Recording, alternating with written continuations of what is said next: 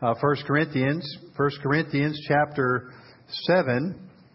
We're going to watch a uh, brief video in just a moment, but let me uh, introduce our, our passage and, and remind us of kind of where we are. We're working through a sermon series in this book of, of 1 Corinthians, this letter written by the early church leader, the Apostle Paul, uh, under the inspiration of, of God's uh, Holy Spirit, to the church in the Greek city of Corinth a very prosperous uh, city, but also a city where there was uh, much depravity and much need for the gospel, kind of like our own. And he preaches about uh, to them, or writes to them, I should say, about uh, matters that are relevant for them certainly, but also relevant for us right up to today. And this particular section that we're we have moved into now, if you weren't here last week, we kind of made the transition, is a section where the Apostle Paul's answering questions that it appears those early believers were asking of him about various matters, apparently about matters of marriage and singleness and uh, sexuality and so forth. And then also, we'll see later in the book, matters of spiritual gifts, matters of the Lord's Supper and how what it means and how we should participate in it, uh, matters of financial giving, all sorts of things that are going to be covered here. Very uh, relevant not only to the folks in, in that time, but to us today. And I'll say this, the uh, title that's in your worship guide is a little bit misleading. I meant to change that. It's, it's really about freedom and contentment in the gospel, and it's about all sorts of areas of life, not just marriage and singleness that we see in the verses today. So I apologize for that and also a bit for a cold I'm fighting off. We'll see how this lozenge works for me and see how we make through our time together today. But as I read aloud to you these verses in a minute, specifically, we see Paul reminding us in this section that uh, whatever the situation that the Corinthians find themselves in, and whatever situation we find ourselves in in this world, that we can have contentment in God's kingdom because we are children of the King. Okay, so have that thought in mind as you read along with me silently as I read aloud 1 Corinthians, and we're going to start uh, chapter 7 in verse 17. Only let each person lead the life that the Lord has assigned to him and to which God has called him. This is my rule in all the churches. Was anyone at the time of his call already circumcised? Let him not seek to remove the marks of circumcision. Was anyone at the time of his call uncircumcised? Let him not seek circumcision. For neither circumcision nor counts for anything, nor uncircumcision, but keeping the commandments of God. Each one should remain in the condition in which he was called. Were you a slave when called? Do not be concerned about it, but if you can gain your freedom, avail yourself of the opportunity. For he who was called in the Lord as a slave is a freedman of the Lord. Likewise, he who is free when called is a slave of Christ. You were bought with a price. Do not become slaves of men. So, brothers, in whatever condition each was called, let him remain with God. Now, concerning the betrothed, I have no commandment from the Lord, but I give my judgment as one who, uh, by the Lord's mercy, is trustworthy. I'll remind us here that there's a context of a famine that seems to be going on in Corinth, or waves of famine, and people literally can't necessarily find food and don't know how long they're going to live. So we want to kind of keep that in the background as you read along with me. Verse 26 I think that in view of the present distress, it's good for a person to remain as he is. Are you bound to a wife? Do not seek to be free. Are you free from a wife? Do not seek a wife. But if you do marry, you have not sinned. And if a betrothed woman marries, she has not sinned. Yet those who marry will have worldly troubles, and I would spare you that. This is what I mean, brothers. The appointed time has grown very short.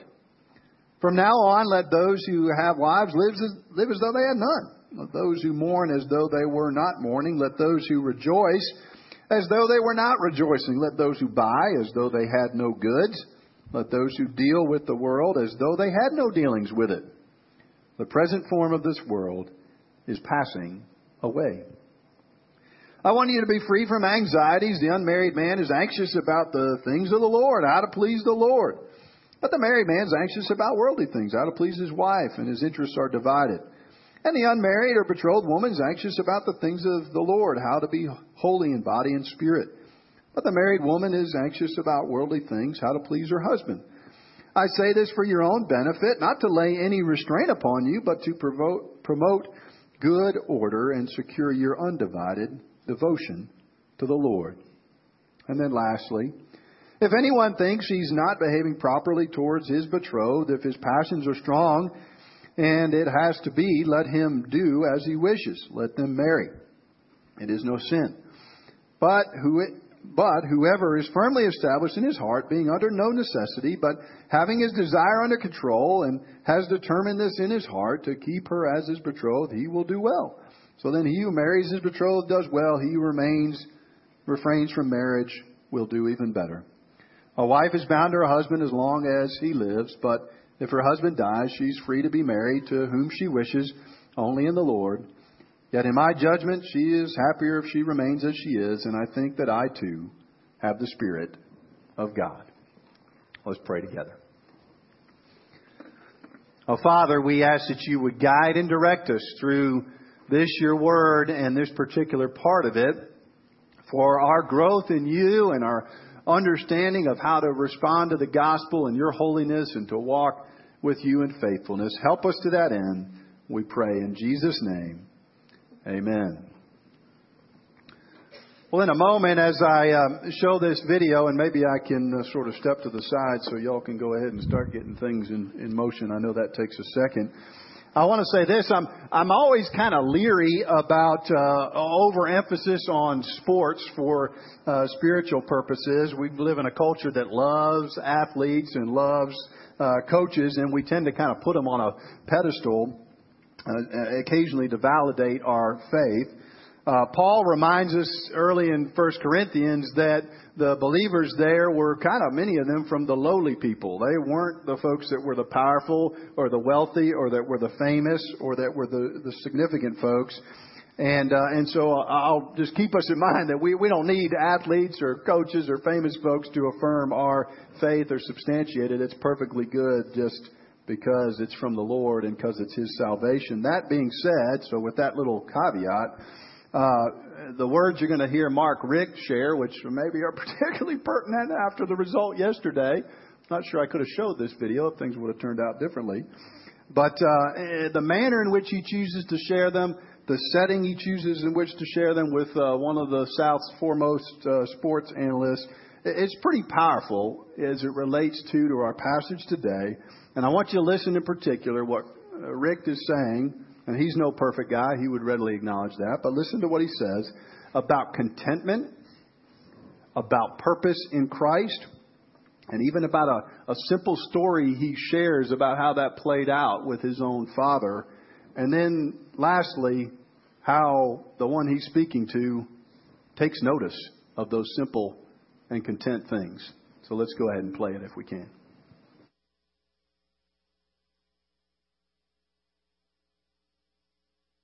Fame, and I mean, you you, you seem. I, I don't want to act like I, I know any more than the next person who has encountered you, but you don't seem like, and this stuff really yeah. gets through to you. That, that yeah. you you're grounded. You know what you're about. You know who you are. Well, first of all, um, this job's way too big for one man to do. Obviously, there, there's so many people that deserve credit when things go well, and um, you know, I, I take more enjoyment out of watching players succeed, watching assistant coaches succeed. And uh, I mean, I don't, I don't care who gets the credit. I'm not looking for credit. I'm just, I'm really looking to be obedient to my Lord and Savior on a daily basis. That's kind of my goal, and that's kind of how I've been operating since 1986.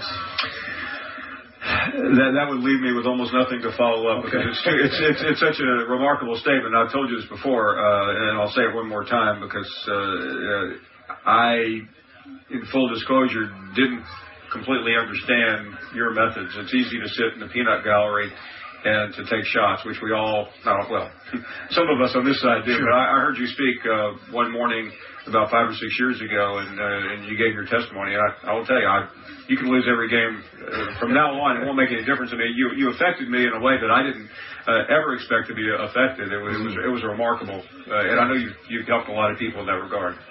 God bless. Can I tell a story real quick? Is it too late? We have all the time in the world. All right. a man yesterday walking into the Butts-Mehre building, our football complex, found a hundred dollar bill. He gave it to our receptionist. And then the receptionist uh, held the money in case this person who lost it would come back. The man came back, got his hundred dollar bill, and it reminded me of Proverbs 20, verse 7, which said, A righteous man who walks in his integrity blesses his children after him. Well, that man was my dad who came to the office. And I just want to publicly say, Dad, I love you and thank you for your integrity and, and how you bless me. Thank you so much. Yep. Coach you. Mark Richt. What a pleasure. Appreciate it. We'll take a break. We're live in Athens. We'll be right back.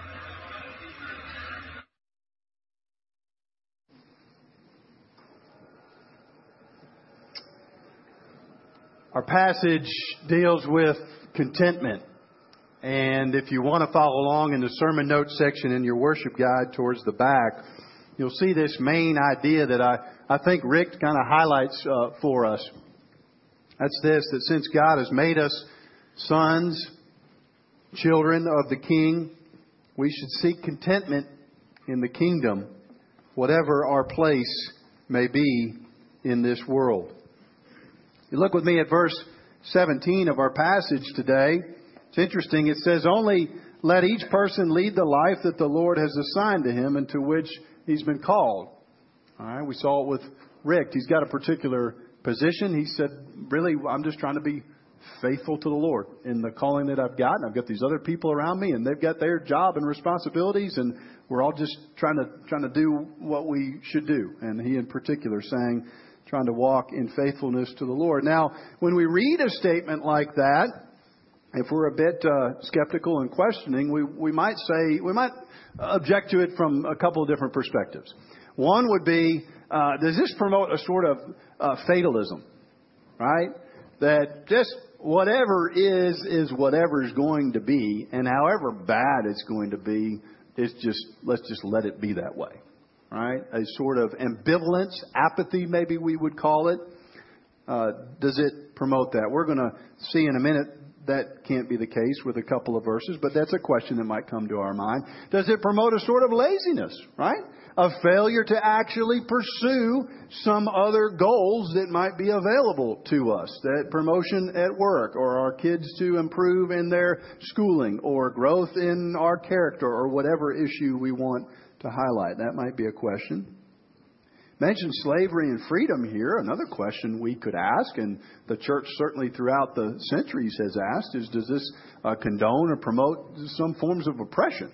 Right? People being stuck in situations that are not good, not beneficial for them, and others being comfortable with that.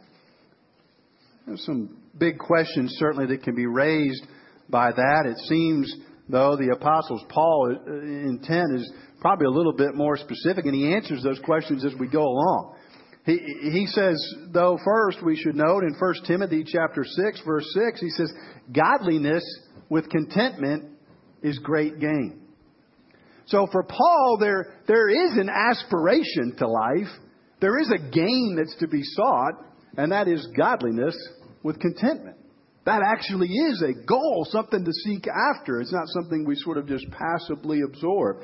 And I'll remind you that the Apostle Paul, he was no slouch. He didn't sit back on his hands. He had a teeny tiny little goal of giving every ounce of his life to see the gospel extended to the known world in the time of his life. That was his goal. So he was a person that was driven for the Lord but nevertheless reminds us of the beauty of contentment. First John, you don't need to turn there, but I think it's relevant. So we'll get a few few of these other scriptures in mind, and then we'll kind of plow through our our passage for today. First John is found all the way back at the back of the New Testament, starting in verse 15 of chapter 2. It says, "Do not love the world or the things of the world. If anyone loves the world, the love of the Father is not in him. For all that's in the world, the desires of the flesh, the desires of the eyes, and pride in possessions is not from the Father, but is from the world. And the world is passing away, along with its desires. But whoever does the will of God abides forever. Okay, the Apostle John there, writing essentially about these matters and reminding us to have an eternal perspective. That indeed we may find ourselves in situations in this life that uh, we, we maybe can't work our way out of. And there may be situations even of difficulty, but that there is a eternal life that is coming before us and that it matters how we seek the Lord in the midst of the situations we are facing now. I put it, I think, before this way. You know, there's a saying in our in our world, I guess, that so and so is so heavenly minded, he's no earthly good. We've heard that saying. He's so heavenly minded, he's no earthly good. And we've probably met a few people that are the reason that phrase exists, that seem to be so high in the sky, maybe even with good spiritual stuff, that don't seem to be able to relate that to day to day life and reality. But I'd say most of us are probably on the other side, right?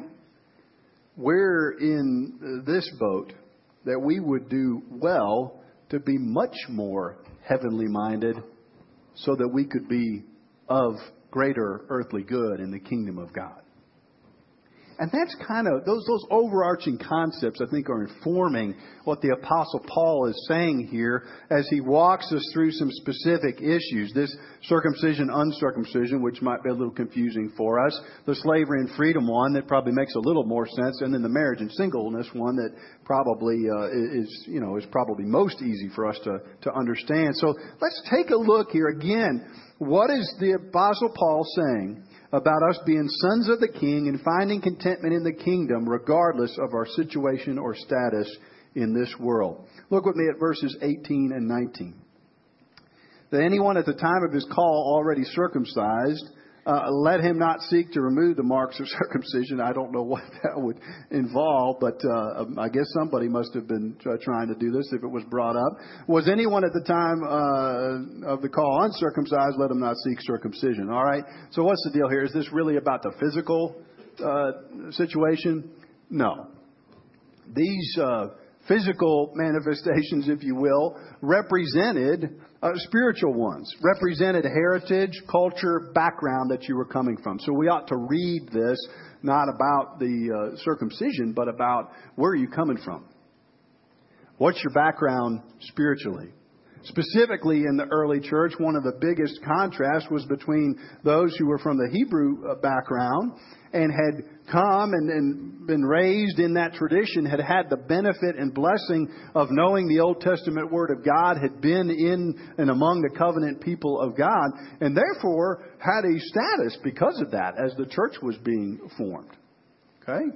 And, and you have you have folks even in our own church that are coming from an, an ethnic or uh, lineage that's that's from the Hebrew background and are coming to know Christ. So we even you know have that today in the church. It was certainly happening uh, in many ways in the early church because the apostle Paul would go to the synagogues in whatever city he was in, and he'd start with those that were at least generally familiar with who God was and that God had a redemptive plan, and try to explain to them the Messiah, the one that has come. But uh, and he would find reception among among many there, but often there was rejection as well. And we know he would go to the Gentiles, the folks that were uh, the uncircumcised from outside of the covenant people of God. And then often many of those folks, even though their background was pagan and so forth, maybe had no understanding of, of spiritual matters, really would come and receive and know Christ. The reminder here is this that basically it doesn't matter what our background is. It doesn't matter where we come from. And the Apostle Paul doesn't dismiss those things as if they're unimportant. He says elsewhere he seeks to be a Jew to Jew and a Greek to Greek. So he puts himself in those settings where he can to try to reach people, to connect with people for Christ. So it's not like it's unimportant or totally irrelevant. The fact is that it falls secondary to who Christ is. Uh, Galatians chapter 3 verse 28 says there's uh, neither Jew nor Greek, slave nor free, male nor female. We are all one in Christ. That's what the apostles Paul Paul's message is here. He's saying we ought to see the beauty of the connectivity. Instead of those things that we think divide us or make us lesser from our spiritual heritage, maybe you're kind of new to the faith and you don't have much knowledge or whatever, and other people around here seem like they do, and you feel a little bit inferior. And the, the Lord Jesus said, if you have Christ in your life, you should be encouraged should be welcomed into the body of Christ. Maybe some of us have been around a block and we grew up at uh, our little Sunday school and had all this stuff. We were kind of maybe like those Hebrew folks that had a lot of background, a lot of heritage in it. And the Apostle Paul says, well, that's great, but it's about who we are in Christ today. Not about that lineage or that background. It's about loving one another and being connected in Christ, being content with who we are. The Apostle Paul speaks to those matters for us and reminds us of them. He also goes into this matter of slavery and, and freedom. If you take a look with me, uh, starting back in our, our passage in uh, 1 Corinthians chapter 7, starting in verse 20.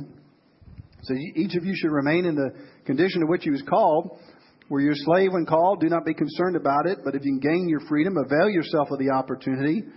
For he, and here, here's the here's the big part. Here's the main part. For he who is called in the Lord is a slave, as a slave is a freedman of the Lord. Likewise, he who was free when called is a slave of Christ. You're bought with a price. Do not become slaves of men. All right? Let's unpack this a little bit. All right? We live in a particular uh, place, in a particular time in human history. Absolutely, this passage has been used to defend in Europe and in America the practice of slavery. You know, it was, it was used for those reasons. Uh, the Apostle Paul is saying right there that someone who's in a situation of slavery should try to seek to gain their freedom if they can. So we know that passage has been kind of used that way. We probably know some of that history that even in the time of the American uh, Revolution, uh, Baptists Methodists, for instance, and Presbyterians too, are spreading uh, west out in the frontier in America, and the gospel's kind of flourishing. And at the time, uh, most folks, the culture at large, remember around 1800, you look at the Baptists, and the Baptists are about 3% of the South. Okay? And, so, very quickly, that movement of the gospel spread. Baptists and Methodists, particularly, were saying, you know, we're all one in Christ. So, what are we going to do about this slavery thing? And for a while, they really pushed back, and eventually, they, for the most part, compromised. The Presbyterians probably don't even have that good of a record, and sometimes use that sovereignty of God God's chosen purposes in our life to even substantiate some of these things. So we, we kind of know that history. We also probably are, are aware, or should be, that the, the gospel, in fact, is incredibly liberating. In places, it's been used to support some forms of oppression, but but really, it's it's only in the West and in the Euro- Europe and America where we've really seen any progress of pushing back slavery. All over the world today, there's slavery going on, and all throughout human history, there's slavery going on. So we see that the gospel has probably been uh, used in, in various ways uh, across time and space. I think it's interesting that the progress that we can perhaps pray for and seek to see even in our own time on some of those racial matters. I mean, that brings up the racial issue. The the uh, By Faith magazine is a wonderful article this uh, this particular quarter on the kind of changes we're seeing even in our own church circles as folks from Asian backgrounds, folks, folks from Hispanic background, African American backgrounds are coming into you know what has been a, a uh, largely uh, Anglo denomination and seeing the beauty of God's kingdom lived out that way. And so those matters are, are in the background, certainly, here in these verses, and, and hope for, for better things for the future for all of us on, on those matters. But let me put it this way. Uh, one of the most famous stories in the Bible is the story of Joseph from Genesis.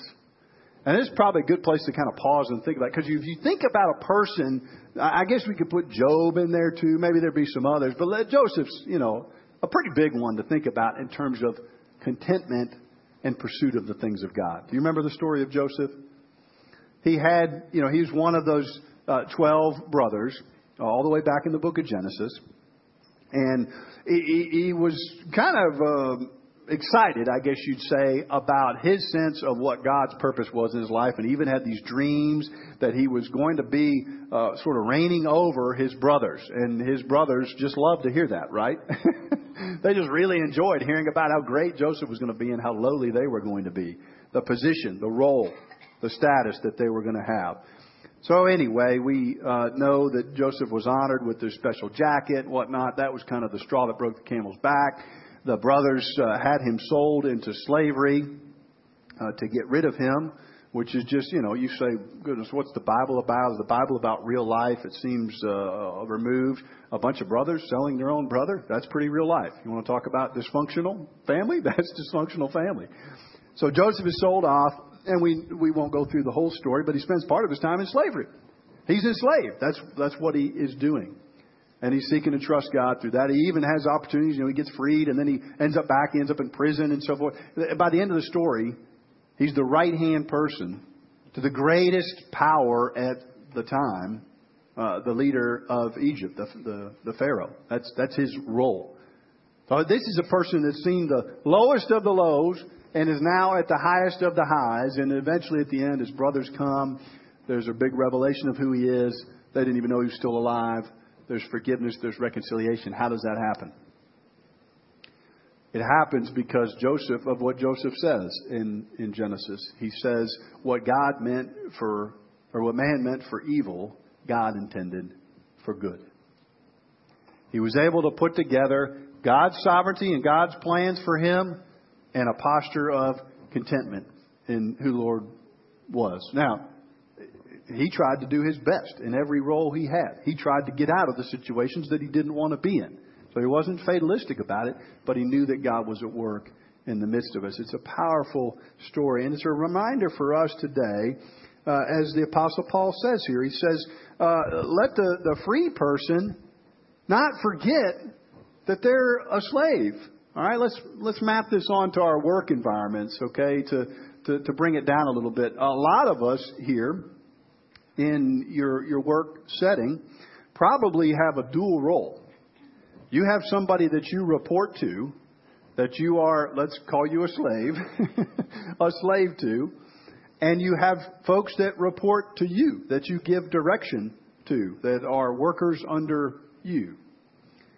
And I think it's a powerful application of this passage to think about that to have those who are the bosses among us, or when we're in the role of the boss, to remember that we are, in fact, slaves of Christ.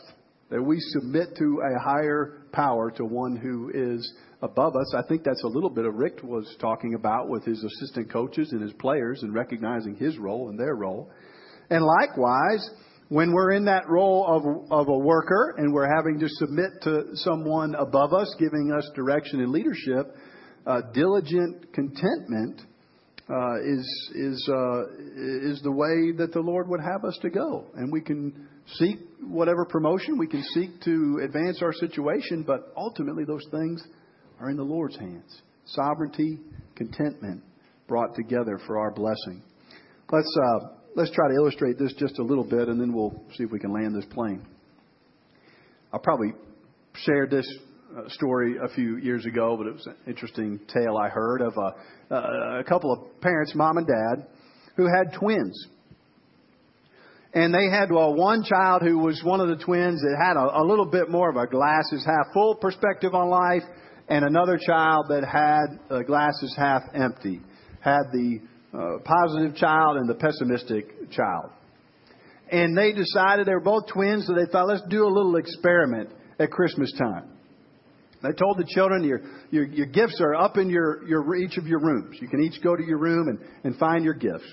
And they had placed in the room of the more pessimistic, more negative, discontent child a, uh, a, a wonderful new bike and a fantastic action figures and all kinds of neat, you know, board games and things to, to play with. And they had put in the room of the more positive, more con- contented child a, a box of manure right in the middle of the floor. They went upstairs to see how their experiment was going on Christmas morning, and uh, and, and heard. They listened at the door, and the more discontent child was in there, and they could hear the child, you know, man, these action figures, their arms don't work the way they're supposed to. I wish they, why don't they blast this way? And, oh my goodness, this bike, it's not quite the color I wanted. It's not as bright as uh, the color I really wanted. They were kind of discouraged when they heard that. And then they walked down the hallway a little further and they listened to the door of the more, you know, positive, more contented child. And they, they actually kind of peeked around and saw that the child was sitting in the middle of the, the box of manure and throwing the manure up in the air and rubbing it on their face and just kind of frolicking in it. And they were like, "Whoa, this is this is a little weird." And they they they listened though, and they heard what the child was saying. The child was saying, "Where this there's this much manure, there's got to be a pony somewhere."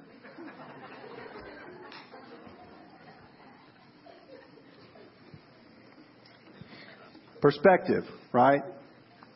Perspective affects a lot. If you see sovereignty and we're seeking contentment, radically change. Even the bad stuff that God dishes out to us in our lives. Certainly, whatever situation we're in. Leads us to our last point. And, uh, and we won't have time to unpack all of this. There's a lot of complexity in here, probably. But you'll get the main idea. Marriage and singleness in the last part here. And I realize we've got folks here that are uh, divorced in our church uh, family. We've got uh, and are therefore uh, single. We have folks that are widowed.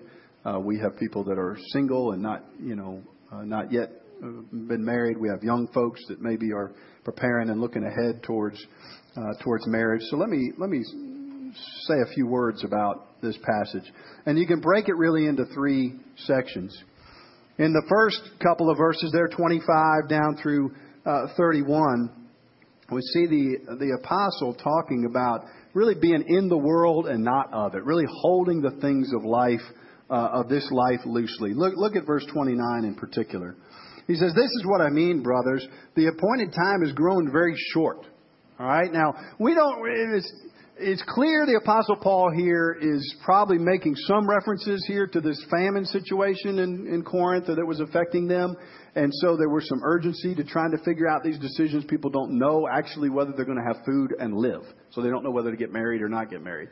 But he's also clearly using that as a platform to talk about the larger scenario of the fact that we live between the time when Jesus has been resurrected and when he's going to come back. And we don't know when that moment will happen.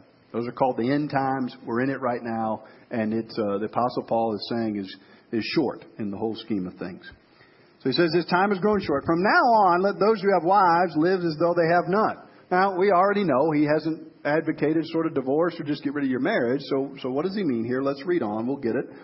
Those who mourn as though they were not mourning, those who rejoice as though they were not rejoicing, those who buy as though they had no goods, those who deal with the world as though they had no dealings. For the present form of the world is passing away. What is he saying? Don't hold these things too tightly. Hold all things loosely. Okay? Even the very valuable things, hold them loosely. Because what? Because the kingdom of God is the big picture. That's the main thing. Let, let me put this together for us. I have a friend uh, lives out of out of state, and uh, he he has a difficult marriage, and he would be the first to acknowledge that especially in the early years of their marriage, although there was no, there's been no physical infidelity on the part of either one, that he uh, made choices in the way he treated his wife and in, in ways he maybe didn't pursue her and so forth or love her as as he should. That that uh, he's he he owns his part of the problem. Let's put it that way. He knows he's part of the part of the issue. At the same time, uh, presently he's trying to he is trying to pursue his wife. He's trying to kind of woo her back into to, to a loving relationship. Neither one of them is, uh, what I can tell, plan, planning to get divorced and, and so forth. But but there's not much happiness. There's not much joy. There's not much real relationship. And and his wife, one can understand. There's been a lot of water under the bridge, and uh, even though he's got a plan right now for kind of trying to pursue her and woo her back, she's pretty reluctant pretty slow process. And you can kind of sit as outside observers and friends. You know, we're real good at, you know, armchair quarterbacking other people's relationships and problems. So you can stand outside of it and say, gosh, why don't y'all just get over this, you know? kind of move on. Uh, be happy. You, there's only so much time. But it's interesting, in the midst of that, and, and, and maybe that'll happen for them. I don't know. I hope soon. In the midst of that, my buddy said this. He said, You know what? I, I'm, I can't change her heart. God's got to do that work. All I can do is pray for it. He said, I'm, I'm in this commit situation. I'm committed to it. He said, In this situation, I'm just going to pray that I would be reminded that the Lord is enough for me. The Lord is enough to st- sustain me in this situation. Well, the Apostle Paul goes on to talk here in these verses about, uh, you know, temptation. Uh, young folks, I, I know uh, maybe maybe some of the uh, parents of the, the high school and college folks in here, hopefully the last couple of weeks have been encouraged. Thank you, Pastor, for speaking about some of these uh, sexual temptation issues, reminding our young ones of purity and so forth. Well, you might want to shoot me when we walk out of here today because the Apostle Paul also says something interesting. He says, you know, if you're in a relationship and you're connecting with somebody, betrothed, he talks about, and you love one another and you have desires for one another, you ought to go ahead and get married. You ought to go ahead and get married, is what he's saying. Now, you ought to do that with wisdom and counsel and make sure you're making a good decision. But there's nothing wrong with that. And to say kind of indefinitely that you should stay apart when you're subject to falling into temptation, that that's a really dangerous thing, too. He's reminding us in all places that we should be content in the Lord but we should also recognize those circumstances He's placed us in. I like what uh, one of my mentors said. This would be my last thought. He just had a simple saying. He said, Wherever you are, be all there. Wherever you are, be all there. And I don't do a great job of that. I wish I did a better job. But I think that's part of what the Apostle Paul is saying, too.